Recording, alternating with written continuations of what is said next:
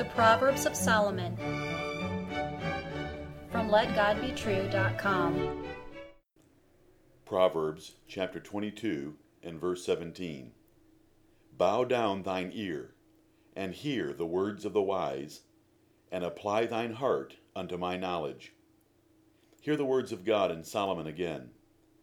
Bow down thine ear, and hear the words of the wise, and apply thine heart unto my knowledge. There are three prerequisites for learning truth and wisdom, and these prerequisites are not listed in any college handbook. You must first humble yourself to admit you are ignorant. You must then stop thinking and talking so you can be taught by those wiser than you. And then you must love and commit to what you are taught. This process guarantees learning. Who gave this rule? Did he know what he was saying? King Solomon taught these three points by inspiration from God and by his own experience. When his father, King David, died, Solomon was made king of Israel, though he was still very young and tender. He followed these steps to become the wisest man that ever lived, short of Jesus Christ. By nature, men rebel against these three steps, so most live and die as fools. First, you are born with arrogance that resists humbling yourself to instruction from others. Second, you would rather think your own thoughts or speak them than listen to others. And third, your heart loves its own foolish notions and does not want to change to truth and wisdom. Bowing down your ear is humbling yourself and admitting ignorance. David wrote, Lord, my heart is not haughty, nor mine eyes lofty neither do I exercise myself in great matters, or in things too high for me. That is Psalm 131 and verse 1. Solomon said to the Lord after a vision, And now, O Lord my God, thou hast made thy servant king instead of David my father, and I am but a little child. I know not how to go out or come in. That's 1 Kings chapter 3 and verse 7. Both David and Solomon got rid of their pride, as you can tell by these words. What level of truth and wisdom did David and Solomon acquire? More than any other natural men, and those who follow their example will have similar results. Reject any confidence in your own thoughts. Admit you are ignorant, and beg God and your teachers to help a fool. Learn a basic axiom of wisdom God's thoughts are above your thoughts, as high as the heaven is above the earth. Isaiah 55, verses 8 and 9. Hearing the words of the wise requires several things. You must stop contradictory thinking so your mind can receive instruction. You must stop sharing your ideas and opinions so you can learn better ones from those wiser than you. And you must select wise men as your teachers.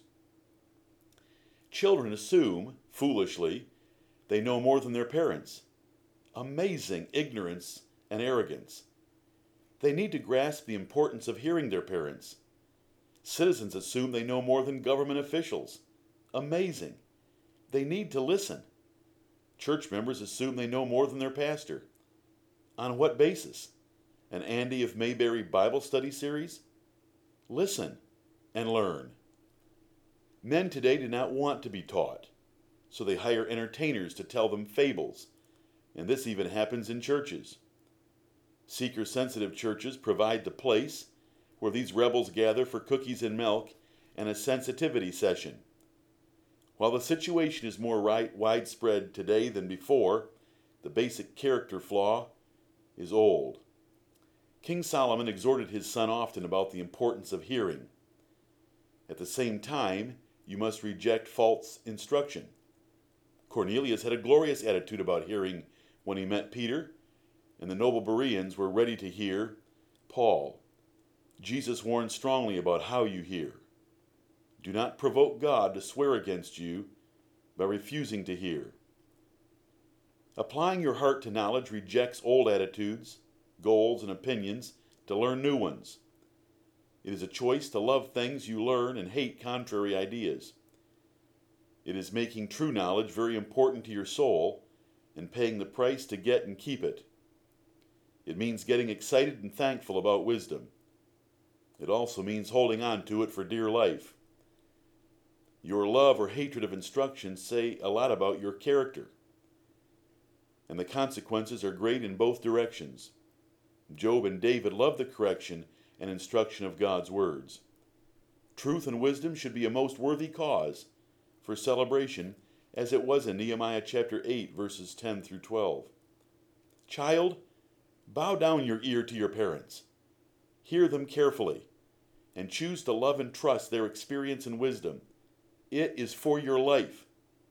They know more about the world than you can imagine. They have a far greater love for your future peace, pleasure, and prosperity than even you do.